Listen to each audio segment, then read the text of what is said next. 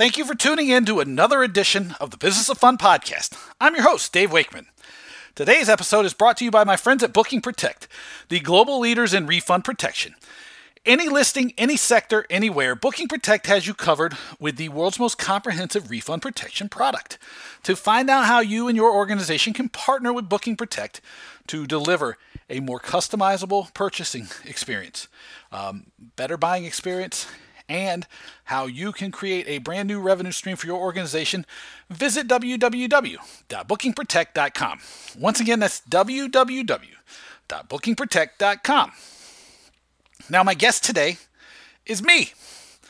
This is a special podcast because I was able to record a webinar that I did on Monday, uh, March 18th, 2019. Uh, that was a trial run for some stuff that I've been talking with my friends at Booking Protect about doing uh, and a couple other organizations uh, about a series of webinars. Uh, focused on things like managing the sales cycle, accelerating the sales cycle, making sure that people don't uh, drop out of the cart when they don't need to, um, selling to the premium audiences, all kinds of stuff that um, I focus on all the time to help generate revenue for the my partners in the organizations I work with. Um, so I put together a webinar called 10 Ways That You Can Maximize Your Premium Ticket Sales Efforts. And I did it specifically for the sports business industry in the US because that was just sort of the way the timeline worked out. But I think some of the ideas here in this podcast um, and this presentation of the webinar are applicable to any organization uh, in entertainment or outside of entertainment. There's stuff here about prospecting, there's stuff about messaging and value proposition, delivering more value, creating a stronger perception for what you're selling. Um, content creation, I think, makes uh, pops its head up. I mean, kind of just like all sorts of um, interesting ideas about marketing and selling a premium experience um, that really apply to any marketing and selling effort that you might have. Um, and as, since I recorded it and I thought the webinar came off pretty well, considering it was something I was doing as a test, I figured it would be a good opportunity to share that with you here today. So um, I hope that you dig this. At the end, there are two offers. Those two offers are still on the table. Um, I'll let, let, go ahead and give them to you at the front, and you can email me about them, which is dave at davewakeman.com. The first is a special one day workshop on selling premium products and services, selling and marketing the premium product in Los Angeles on June 5th. The second offer that is made there is I'm going to do a limited number of sales trainings. Um, I have typically not been a sales trainer or done a lot of sales training. I will do it from time to time, but it was always one of those things where I didn't know if I would if I started to do them, if I would end up having to do the same one over and over again, and that was something that did not appeal to me. Uh, over the last year or so, though, I've learned some stuff about selling and come up with some ideas about offering sales training that I think will be valuable to people. And so I'm going to offer a very limited number of those to, you know, I'm going to probably limit it to four or five over the rest of the year. Um, both of those are offers. And then over the next few days, probably the next week to 10 days, I'm going to have three or four other interesting ideas and um, experiences that I'm going to offer people that are going to allow you to uh, engage with my work, uh, meet up with me in person, and do stuff that I haven't necessarily done a lot of lately, but I think that I can do and offer a lot of value to people. So, without that further ado, here's my conversation with me. I'm just joking, I always say that. But here's the replay of my webinar about selling and marketing premium experiences, and I hope you like it. So, enjoy.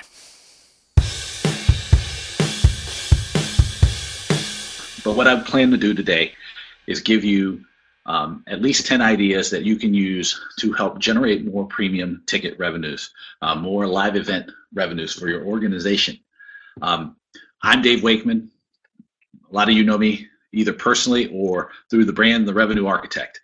Um, I want to thank you for spending some time with me this afternoon. Hopefully, I'm going to add some uh, good value for you, give you some great ideas. Uh, as I've been mentioning throughout, this is a new webinar platform that I'm trying out. Um, so if there are any glitches or any challenges, let me know. I'm going to try to fix them because I want to start to do a few more webinars. I think that they are going to be um, a really good way for me to share some of the knowledge and some of the ideas I have uh, and communicate with all of you in a way that you can use and share and find a lot of value from. Um, so without further ado, let's get started.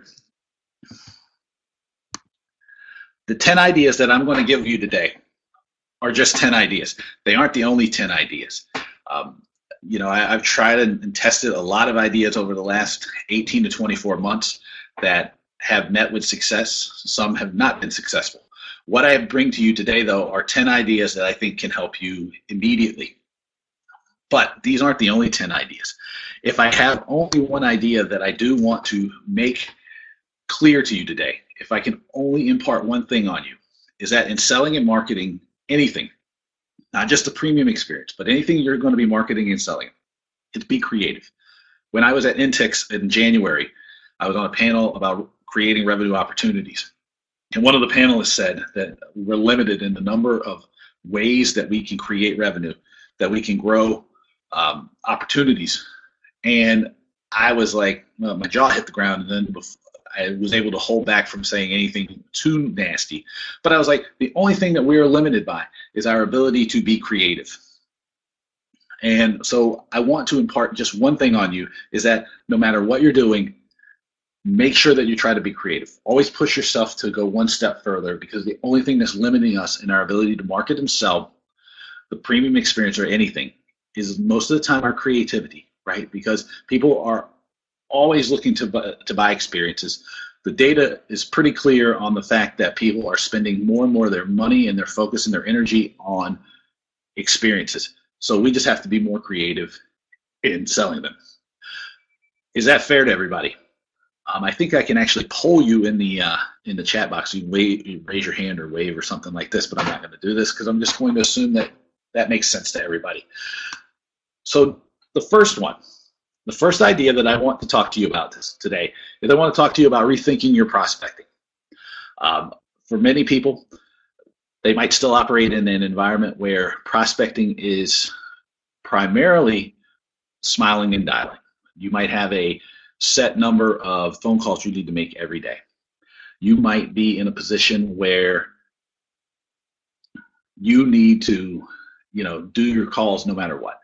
I'm not telling you to stop making your phone calls. What I'm trying to tell you is I want you to think further.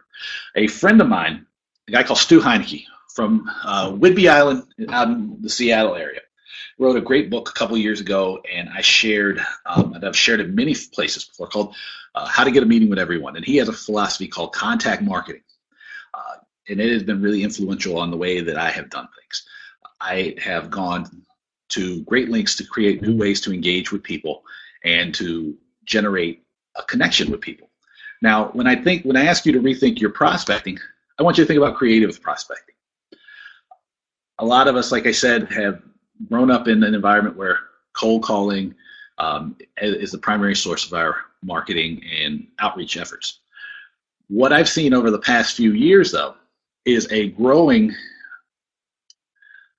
ability for organizations organizations to use creative aspects and creative and experiential platforms for them to be able to reach and connect with prospects. Uh, things like events and gifts. Uh, you can go crazy, right? Everything is fair. A few ideas, and there's one I'm going to touch on later, so I'm going to save the story of that one until the slide comes up. But uh, I'm going to use the example I, I used with my wife in her firm, is where she came up with the idea of having a blow dry party because she needed to reach a certain number of female partners at law firms. Uh, another one that I've seen that's been very that had very good success was the opportunity to use an ice cream truck during the middle of the summer and park it outside of a law firm's office and get people give your target market ice cream cones. Uh, I have seen things that work, such as sending autographed footballs, autographed pucks, autographed baseballs, uh, autographed posters, uh, books, uh, gift cards, handwritten notes. Anything is fair game. The biggest thing is to think about ways that you can connect with your prospects in a more personal manner. it's going to be extremely helpful to you. It's going to be very valuable. Oops, I keep doing that, so forgive me. But the most important thing is to think through and be creative. And creative doesn't have to mean like a eureka moment. It just means that you need to think beyond the old tried and true, right? I have seen plenty of efforts that have combined two things, right? So maybe you want to think about your prospecting in terms of how you can combine two ideas, right? Maybe an example of that would be you have a postcard, you follow up the postcard with a phone call. You send the gift, you follow the gift up with a phone call. Um, you know, think in combinations, throw events, research your prospects. Maybe you use your building as a opportunity as a way to connect with prospects, right? Maybe you have a certain number of prospects that are really big basketball fans and you are a basketball team and maybe you let them practice on your basketball court. I saw that work in Seattle with the Supersonics when they were still around. Uh, the big key here is just to go one step further in your prospecting and think about how to be more and more creative in what you do. The next thing, point number two, is ask for referrals. I won't ask you to out yourself if you don't have a formalized referral um, process. But what I have found over the years is that in all too many cases, we forget to ask for referrals. It's not that we don't want to, it's not that we don't even love them. It's just that we forget to do it or that we don't have a thoughtful way of asking for them. Now I have a few tips for you as far as how you're to you can ask for referrals more effectively. The first thing, and maybe this is maybe the most important thing, because one of the challenges it seems that people have with asking for referrals is they forget. So plan ahead. Understand exactly when and how you're going to ask for referrals, right? I try to make a habit of asking people that I've done business with or that I've worked with quarterly. Is there somebody I should reach out to? Is there somebody I should be talking to? Is there something I should be looking at? Right? So that I have trained people to understand that I'm going to ask for referrals, which goes into my second point, which is do it consistently. You know, I said I do it quarterly. Am I always perfect about it? No, but you can guarantee that most of the people I talk to and that I work with, I always ask them at least two or three times a year for referrals, right? Do I always get all the referrals I need? Not necessarily, but I'm constantly focused on it. I'm planning for how I'm going to do it. I'm making sure that I do it consistently. And then maybe the most important thing is you want to make it easy for your customers. This means there's a right way and a wrong way to ask for referrals. The right way is to be very specific about the kind of referrals you're looking for, right? You might say, Joe, I'm looking for any referrals of your uh, partners or uh, colleagues that are in a business that has about you know 50 approximately 50 employees, and their revenues are around, you know, let's throw a number out, $5 million a year, uh, that are always in the habit of entertaining clients, just like you have. Do you know anybody that fits that profile?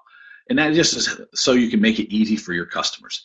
That way, they understand exactly what you're doing, you're looking for, how you're doing it, because it's really can be tough for somebody who to give you referrals if you just go, hey, is there anybody I should be talking to? Right? Try to be specific because if you're specific about the ask, it's often easier for people to to offer you a referral, to engage with you, and to likely come up with people outside of the restrictions the, and parameters you gave them. But the most important thing is by putting some sort of limit or outline around the ask that you're going to make, it helps people clarify what you want. Does that make sense to everybody? Let me know if I've gone like way off base in the chat box. Idea number three. Think about how you can help your current your your current buyers be successful. What do I mean by this? I mean that in a lot of cases, we often are so consumed with making the sale that we forget that in a lot of cases, the premium purchase, premium sale, is part of a larger philosophy and a larger marketing strategy or business development strategy for your clients. You know, they're not just buying them because they're using them for their own personal benefit. There's all, often a business outcome that's attached to them, right? It could be business development, it could be networking, it could be uh, client cultivation, it could be employee rewards. It could be any number of ideas. The big key is to think about how you can help your buyers be successful. Now, how might this work? A really great example, and I don't know if he's on the webinar here, because, uh, but there's a, a, a, friend of mine in, that works for the Sounders in Seattle, and Michael, who helps his clients, his partners, manage the invitations to their suites and events so that he can help the client understand who he wants to get there, what kind of outcome, what, who they hope to meet and have come to their event. And he helps manage the process so that he takes that burden off of his client. Right? He manages it. He creates an invitation. He uh, does the outreach. He helps explain how to get to the stadium, where to park, how to enter the suite, what to look for when he gets there. All these kind of things. And then what, he goes even a step further because he then follows up with the clients after the fact to make sure everything, the people who attended had a great time. Make sure that the client had a great time. He makes sure that the entire process of using a suite at the Sounders game is managed as helpfully and proactively as possible. It is very successful for him. The, another idea that on how this might work is like you can find out who or what your guests are working on and help them make connections.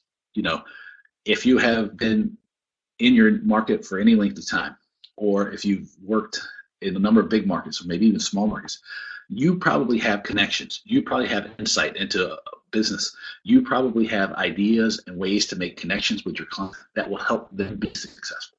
And this might help them be more successful and allow them to be uh, long-term buyers from you. So think about how you can help make, you know, understand the business needs that your clients have and help them get closer to their goals.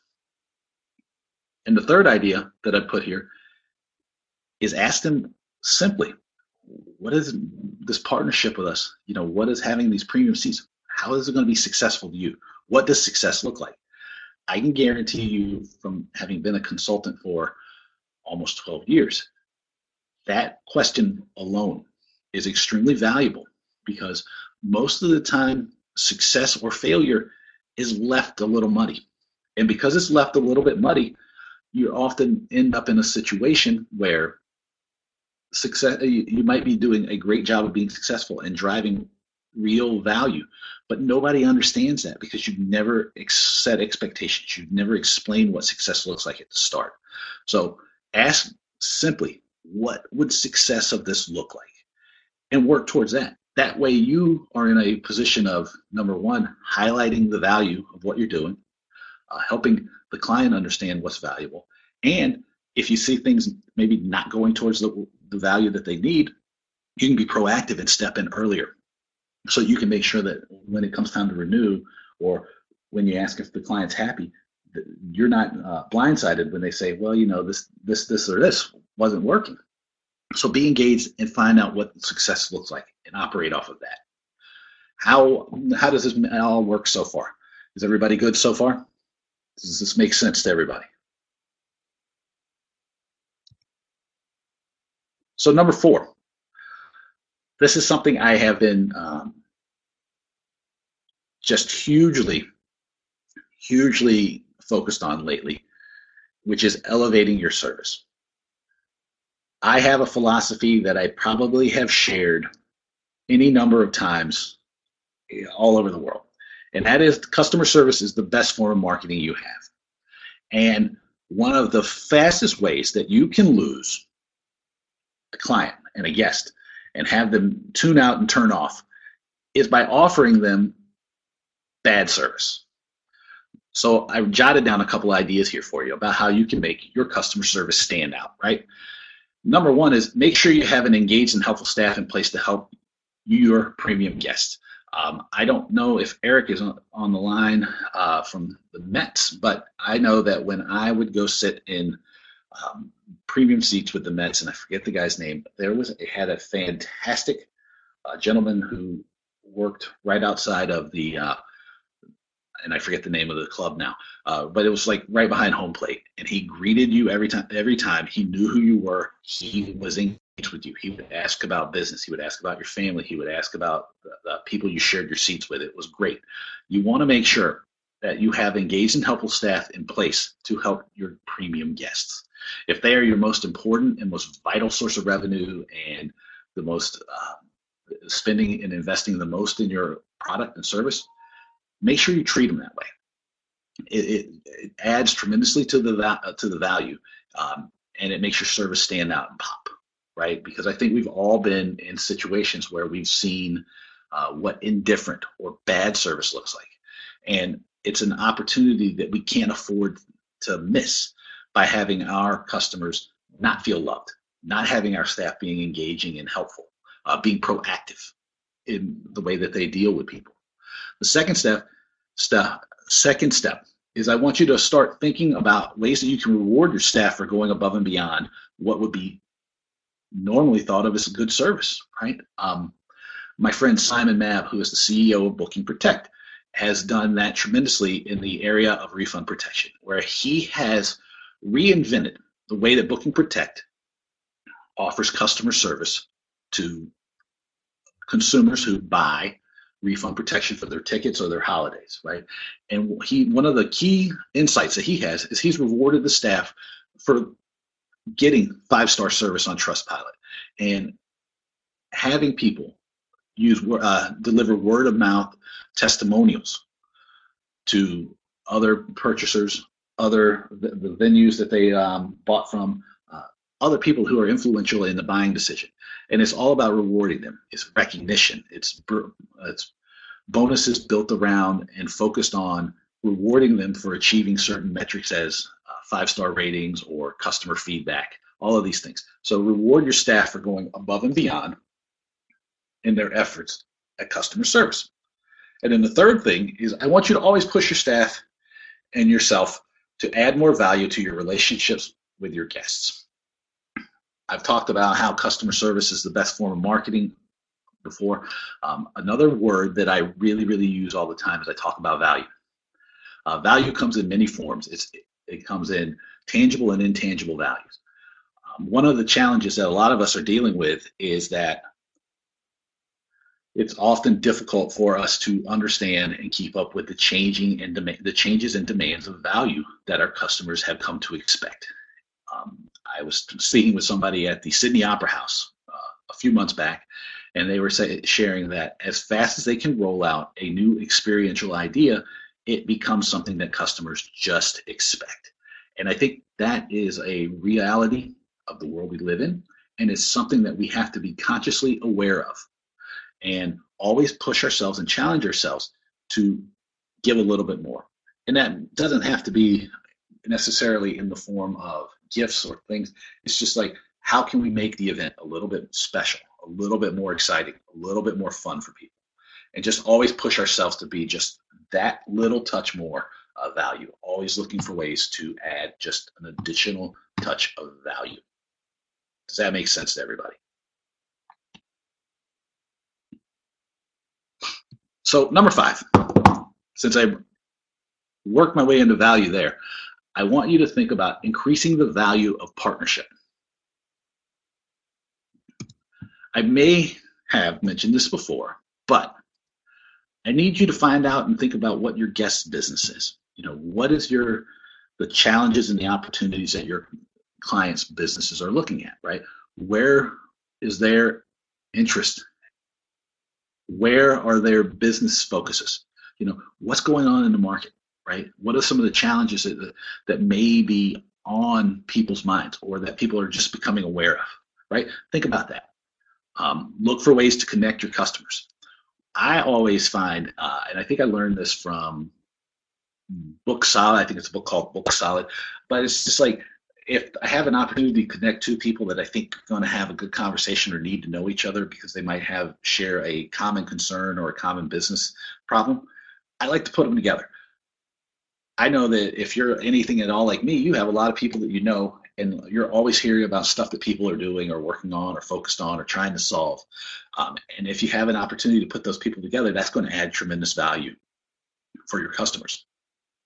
And as I said in the previous point, find ways to always increase the value of your relationships right again this is um, goes back to the idea of being creative right with the prospecting but there's any number of ways that you can increase the value of the relationships you have and, and by chance increase the value of the partnerships that you have with, with the people you're working with. These could be special events that you hold, right? You might put together one-off events that bring together a dozen of your best clients, right? You know, maybe for like a pre-game happy hour. Uh, it could be off-site events, right? It could just be uh, hosting a breakfast once a month, right? It could be the introductions like we talked before. I mean, there's it's limitless in the ways that you can find to increase the value of the relationships. Sometimes it could just be something as simple as just calling somebody up and just checking in on them. I mean, these are all valid forms of value. And they'll work to deepen your relationship and they'll give you insights that will allow you to become a more trusted advisor to your partners and your clients. That's it. I mean, it's pretty simple stuff. But something I know that I have been talking about over and over again is this idea of value, which I've now shared in about half of the uh, slides. The perception of value that you offer up to your clients and that you use to create the connection between you and your market is basically what all marketing and selling is about anyway. It's the perception of value and your ability to create it and to keep adding to it that is going to mark whether or not you're successful or unsuccessful at marketing and selling your premium experiences and your premium tickets. Um, does uh, everybody understand why that's important? And if it's not, let me know in the chat and I will try to exp- give you a better example of it later. Number six is I want you to think about creating a lifetime customer journey. A not new idea, but one that I have kind of come back to over and over and over again lately, um, and I guess maybe it's, it's an old idea now, is the idea of a lifetime customer value, and the idea that it is always cheaper to keep the customers you have than to find out and replace replace them. I don't think that's um, at all a crazy idea to share. Um, I think that we need to spend a little bit more time thinking about it, and especially in terms of specific buyers, right? Um, if I go back to Michael at the Sounders, his way of managing the relationship and growing relationships and developing referrals um, and creating paths forward for people is just fantastic. Um, for you and for me and for everybody, what's the journey look like? The first most important thing I think we have to keep in mind always is that a customer's needs will change over time. I was talking to a friend of mine on Saturday night, and uh, and they have tickets to a local team. And she was telling me how, as her kids get older, uh, and it becomes more difficult for her family to get together, the needs for her tickets and the way that they use the tickets is changing. They sit in premium seats. Um, that's something we all need to keep inside, in mind for all of us is that our customers aren't fixed in any one area, right? Um, you might, let's use me as an example. Today, my business might be medium sized, right? I might have 15 employees um, and I might need to develop business, network, uh, entertain clients, to grow relationships. But what do I need? I probably need maybe four seats in a loge box. Yet, maybe over time, there's going to be uh, changes in my life, right? Uh, my son gets a little older and maybe he takes he, he's really into hockey. So then i want to add a certain amount of tickets that i can just take with him right? Or my business grows and it, and i outgrow four seats and, I, and instead i need eight seats or i might need um, 20 seats you know who knows? Um, it's man it's understanding and managing where your customers are in their personal lives and in their business lives and having contingency plans and ideas of how to guide them and best fill their needs over time. Does that make sense to everybody? The second idea about this customer journey thing is if you are always thinking about value, you can create ways to grow the lifetime value of that relationship. We come back always to lifetime value of a customer, right? You want to make sure that the lifetime value of your customer is as great as possible. Again, customers you have and that you keep are almost always going to be more valuable than, than new than trying to find and develop new customers. Just because Getting new customers is expensive and time consuming, and you're just getting them later in your life cycle of your business. So you always want to think about how you can create more lifetime value for the relationship. A lot of the ideas we've covered so far today are specifically pointed at that, right? Things such as finding ways to connect your clients to other opportunities, right? Understanding the business that your customers are in, uh, putting people together, putting events together, um, finding out about what's going on in their business or in their life so you can add some value, right? Is going to help smooth that journey along. It's going to help push that journey in the right direction. And then the final thing, as we're talking about a lifetime customer journey, is focuses on giving as well as getting. I know that sometimes it feels like for for me, salespeople or people only call me when they want something. And sometimes we just get so busy that that's, you know, the only time we can think to reach out. But to really maximize your premium sales and the effort you're putting into the premium experience, you got to think about what you can give as well as what you can get because it has to be like work both ways. Because if not, the kind of people who are going to be investing in premium experiences are the kind of people that everybody's trying to get to. And so, how do you differentiate yourself is by how you focus on that relationship. Um, I don't know that I necessarily put a specific slide in here for relationships, and it's maybe an error on my part because maybe one of the other big ideas besides getting creative is to think about the premium marketing and selling practices as a relationship with some of your most precious buyers. Um, so focus on giving as well as receiving in your relationships. And keep in mind that the big differentiator is likely going to be your relationship with your buyers. Um, does that make sense to everybody? So far, everybody holding strong so far, so good? So number seven, Surprise and delight your customers with the unexpected. I have some friends in Copenhagen, and they have a company called Activity Stream, and it is an AI product that focuses on helping you uncover data or uncover observations that will help you create magical moments. And so when I started thinking about ways that we can uh, generate more revenue and create more opportunity for uh, the premium seating and premium marketing and selling functions, I thought about them. Because surprising and your customers, the unexpected is some of the most powerful marketing and differentiation you can do. I want you to think about it like this. What if this was happening to me, right? Empathetic. It's kind of the core of design thinking, right? Which I've come to learn is that uh, people look to me as someone who is at the forefront of design thinking as it applies to sports marketing. Who knew? But put yourself in your customer's shoes. Think about it with these three ideas, right? What's something that we take for granted? I know that there's tons of stuff we take for granted, right? I was telling the story, and actually, my friend Martin used this at INTIX again about uh, recently I took my son to a Capitals game. I think there was a day off of school the next day, and I got tickets right on the glass, right behind the San Jose Sharks uh, bench, right? We were touching the glass. It was fantastic. Like the coolest thing we've done.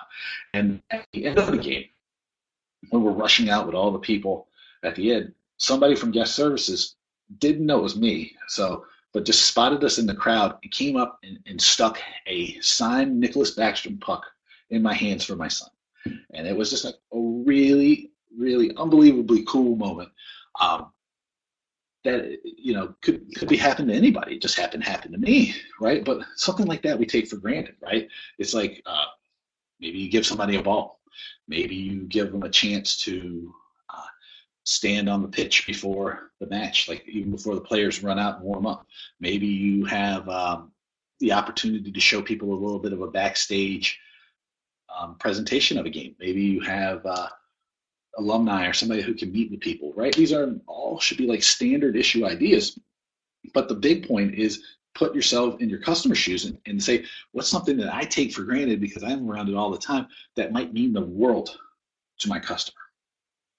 The second idea is what do you know about your buyer that you can use to create a wow moment for them? Um, this is um, goes back to I do a podcast. If you haven't listened to it, it's called The Business of Fun. That focuses specifically on marketing and selling experiences. And I think it's the third episode I did with Martin Gameltoff. Again, Martin's from Activity Stream, a good friend of mine. Um, but we talked about how his mom likes to travel around Europe and go to opera. And we talked about how one of the organizations they worked with actually, and I think this is right. If I'm off, if the points, he, Martin tells the story much better than I do. Um, Mar, they they took the data that they had in their CRM and in their in the back end of their system, and they were able to recognize that Martin's mom goes to opera all over the world, and they were able to customize a unique experience for her, which was I think um, that they just had the concert master or the executive director sign a program for her with a with a nice little note, recognizing that she was there, recognizing that she does a lot of travel for opera, and thanking her for taking the time to be there with them. And it was really a powerful thing. And it's um, sort of, especially in the world of the theater and the arts, has Martin's mom's sto- that story has become a, a, a, really big touchstone for people. It's very, very powerful. Um, the final one is who does your customer care about? And by doing for them, you do for your customer. I know that the wording on that is a little clunky, but I really gave you a great example of that just a few minutes ago when I talked about going to the Capitals game and having uh, someone from guest services put a puck in, you know, in my hand for my son. Uh, the same time at the game, uh, you know, the, the people were really great at the jersey stand because my son had a Capitals uh, Stanley Cup patch they needed to be put on it, and they couldn't have been uh, more gracious with him. And they took like just tremendous time to talk to him and like explain to him and like go over everything with him. He's eight, you know, he he ate it up, and because they were nice to him, it meant the world to me. Um, I remember one time uh, helping a friend of mine from Maine, a guy called Ed Bull, uh, do something nice for for his family right? And, and meeting them at a Mets game at, when it was still Shea Stadium and delivering t- hand delivering tickets to them uh, that they didn't know were coming, right? And finding them in a crowd, and that meant the world to him. And that was, you know, and all of these things can happen. They're possible. Maybe some of the stuff is a little bit more labor intensive. Maybe some of it's not.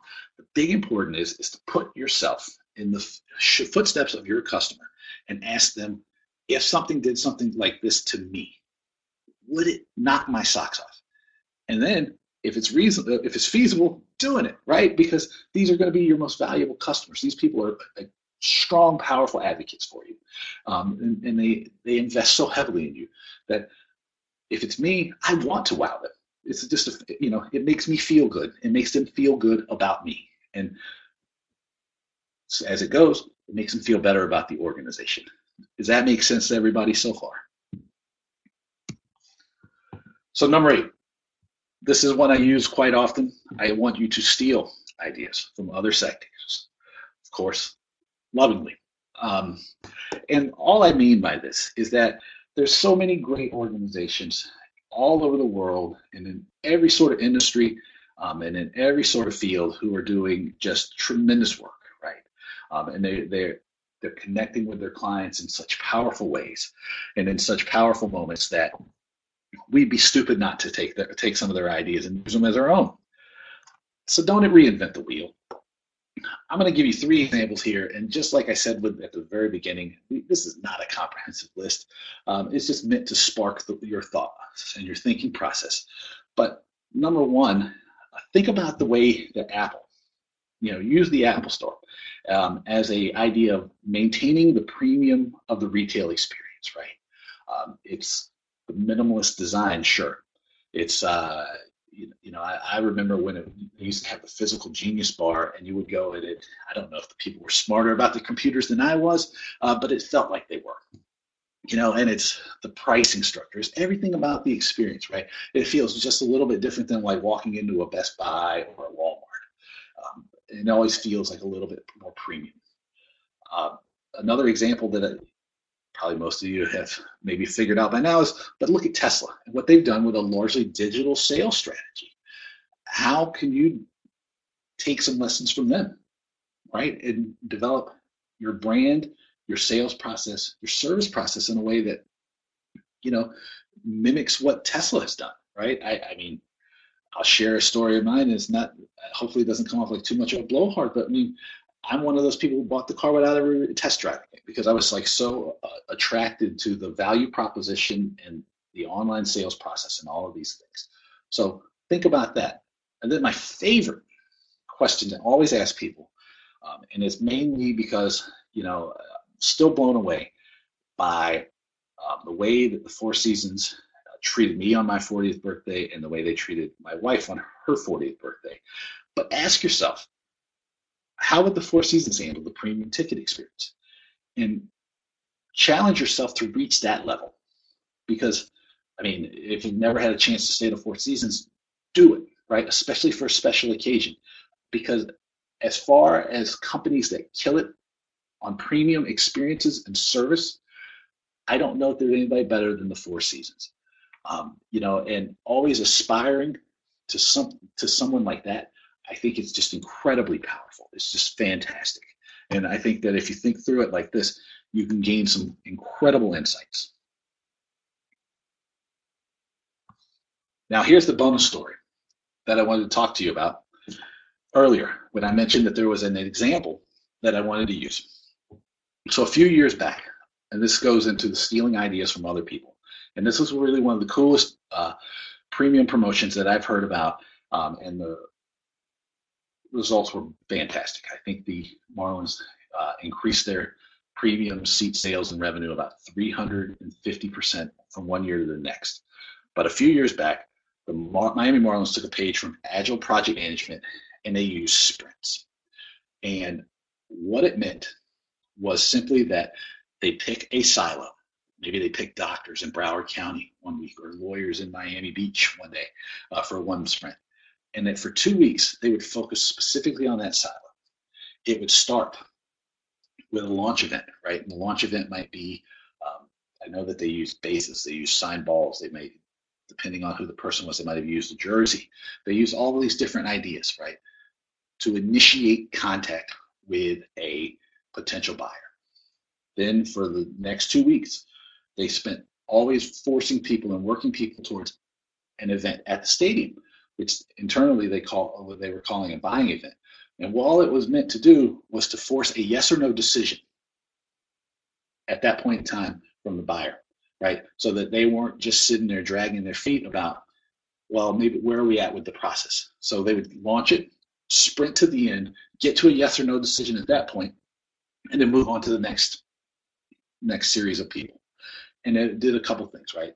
It was designed to help keep their uh, young staff engaged because sometimes with managing longer and super longer sales cycles, um, the staff might get a little bit, um, you know, lost in the process or maybe not necessarily have, um, uh, you know, know where they were, right? It would be could, could be confusing the longer the, the sales cycle um, drug out. And it helped get people accelerated the success of the process, right? Because if you knew every two weeks you were going to have an opportunity to get to a yes or no, it helped incentivize you to work as hard as you could over those two weeks to get the results you needed. And it was really powerful. Like I said, uh, somewhere between 350 and 360% increase in premium sales from one year to the next. Um, and it was really, really a cool thing because it was stolen lovingly, of course, directly from project management, which I thought was great. So, number nine is show the ROI of ownership. This is something that um, is struggled with sometimes. Uh, ROI on tickets, absolutely.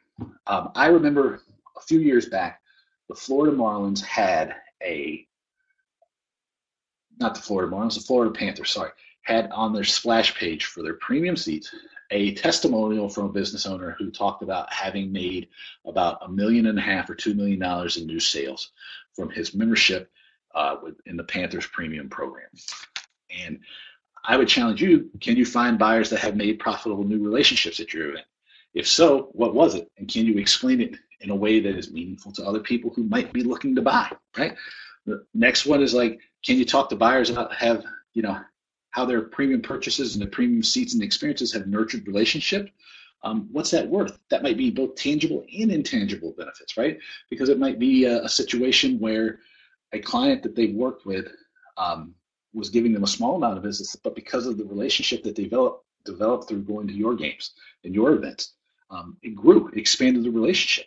What's that worth, right? Can you do that? Or let's just go crazy and think about the intangible benefits, right? Which are going to be those things that you can't necessarily put a number on, right? Peace of mind, uh, deeper relationships, more valuable connections to people. Um, all of those are definitely things that you can show as return on investment for people, right? Um, and you can list them off. You can sh- you can put them everywhere, right? You, and it's really really powerful because one of the key things about the premium buyer and the premium sale and the premium process is that the people who are in the seats they want to know that it's people like them are doing things like this and by showing them this is extremely valuable does that make sense to everybody So number 10 is maybe my favorite. I don't know. I, I like them all because they're all, all ideas that I came up with, of course, uh, from my experiences. But I want you to think about yourself and how you can become the trusted advisor to your buyers. This is something I've talked about a lot over the years, and I maybe don't talk about it enough still. It's but you just don't sell tickets alone. I talked about the year um, that I sold $10 million of tickets and how I never sold a single seat. I sold lots of business opportunities, lots of vac- lots of holidays, lots of connections with family, lots of special events, never a single ticket. You and your business acumen can and should be your secret weapon, just like it was for me, right? Your business acumen is your ideas, your ways to make the uh, your event more valuable spending time at your building more valuable. One thing way you can do that is I need you to be smart about what's happening in the world around you. Earlier in the webinar, I talked about understanding your client's business, right? Or understanding the business environment that people are operating in. Um, you know, that's all business acumen is. That's how you become a trusted advisor.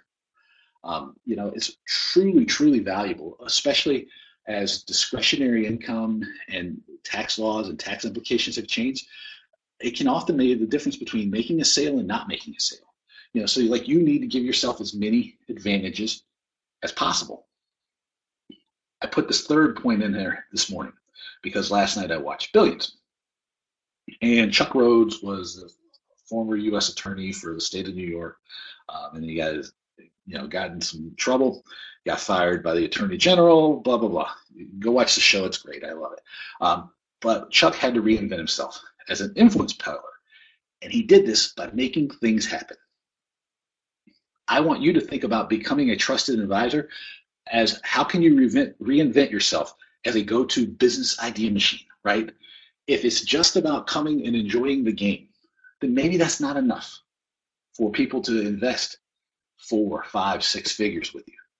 But if you can give them a little bit more, something more. If you can become a trusted advisor, an idea machine, someone who's always thinking about creative ways to connect and grow their business, take advantage of opportunities, you are going to become an asset, right? And the investment of 10, 20, 50, $100,000 is going to look good in comparison to the return on investment that you're going to give people. Again, how can you measure it? You can measure it in, in tangible and intangible ways. The big idea I want you to do is to think about how you can become a valuable partner and asset by becoming a trusted advisor. Now, that's 10 ideas. I think I did my job. Um, but let me give you a couple key takeaways here. Number one is I need you to be creative, right? I hope that that came through the entire presentation. Please be creative, right? Um, there's a great book called The Creative Curve, I think it is, by a guy called Allen Gannett. Uh, Allen's a great guy. He lives down the block from me. Uh, we go have coffee sometimes. Fantastic book. It, creativity is a process that you can learn, right? Um, and most of the time, it's just having the courage to begin. The second step is I want you to be proactive. I want you to always take opportunities. Another book for you is The Achievement Habit by Dr. Bernard Roth. He is the guy who kind of created design thinking, and he talks about being proactive. Get the book. I'll try to remember to link some of these things for you so you have them. The third thing is to be thoughtful, right? Um, you know, think about it from the position of the people you're looking to serve. Um, thinking about how you can always add more value, how you can be more creative, um, how you can be more proactive. Just be thoughtful. Fourth idea be willing to screw up. If you've never screwed up, this is because you've never tried. Don't look at failure as like a end all be all. You just make a mistake. We all do. And then finally, be willing to constantly learn.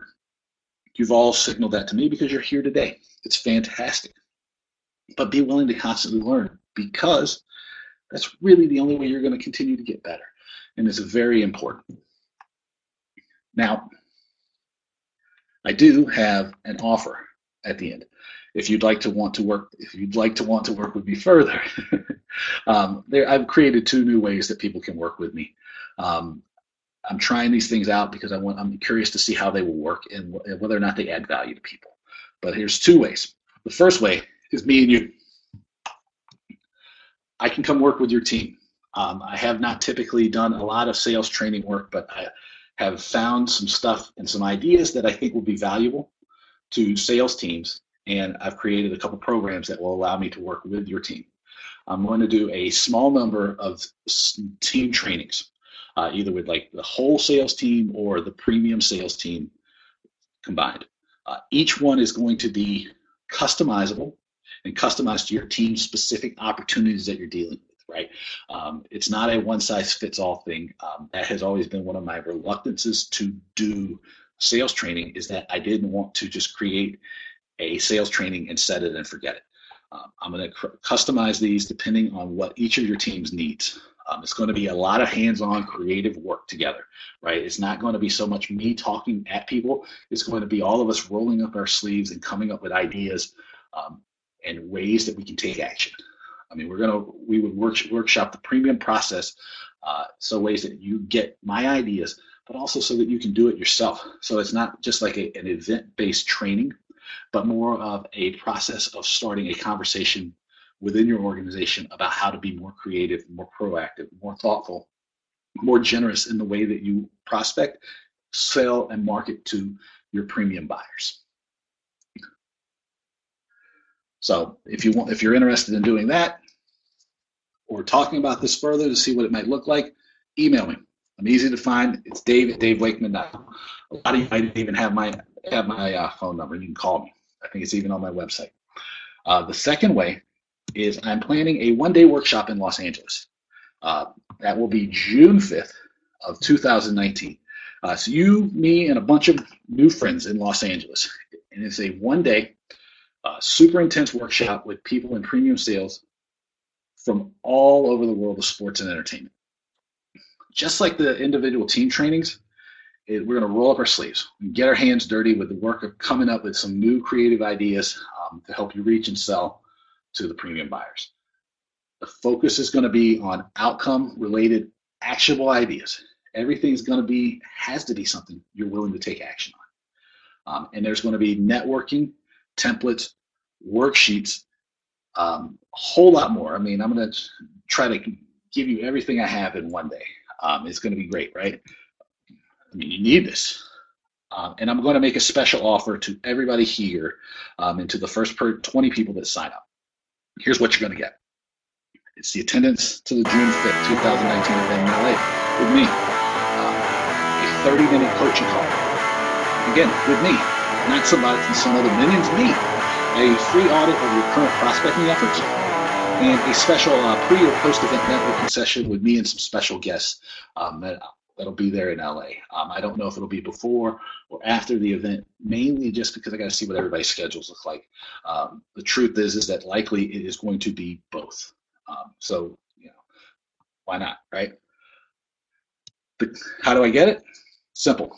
I'm going to sell the, the first 20 people. It's going to be $395 if you need like one of those letters like they send when you have to cut cla- uh, when you're going to be late to work during a playoff run, uh, you know, let me know and I will help sell this to your your um, you know your your bosses, your executive team, whomever, uh, to help you get have them fund this for you. I think it'll be a really great opportunity. Uh, it's going to be in a really cool setting in LA. Um, there's going to be some great people there from all over the world of sports and entertainment. It's um you know it's just going to be like a really really great day.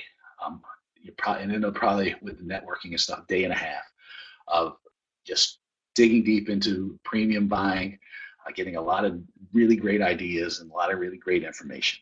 And uh, it's going to be like just a powerful way for you to accelerate your connections into access and the way you work with the premium buyers. Um, if you want to stay in touch with me, I'd love that. Um, it's pretty simple to do. You can email me. Just as I said before, my name, Dave, at davewakeman.com. I'd also love it if you follow me on the Twitters, at David Wakeman.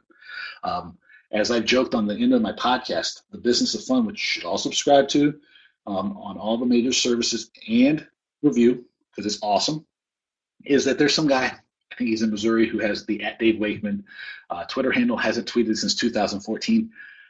I want it. Get it for me. I love you for life. Uh, if you haven't already, connect with me on LinkedIn. Um, since this was sort of a test case, uh, do send me your thoughts, your questions, and your ideas. I love to hear from them. Uh, I love to hear from you. Um, I do want to thank you so much for uh, being here, uh, sharing your attention with me, um, spending your time with me. I hope this was valuable to you. I hope that you learned a lot. Um, and hopefully this was valuable that we can do it again soon. Okay, thanks so much for being here. Uh, if you have any questions, you know, just email me, dave at davewakeman.com.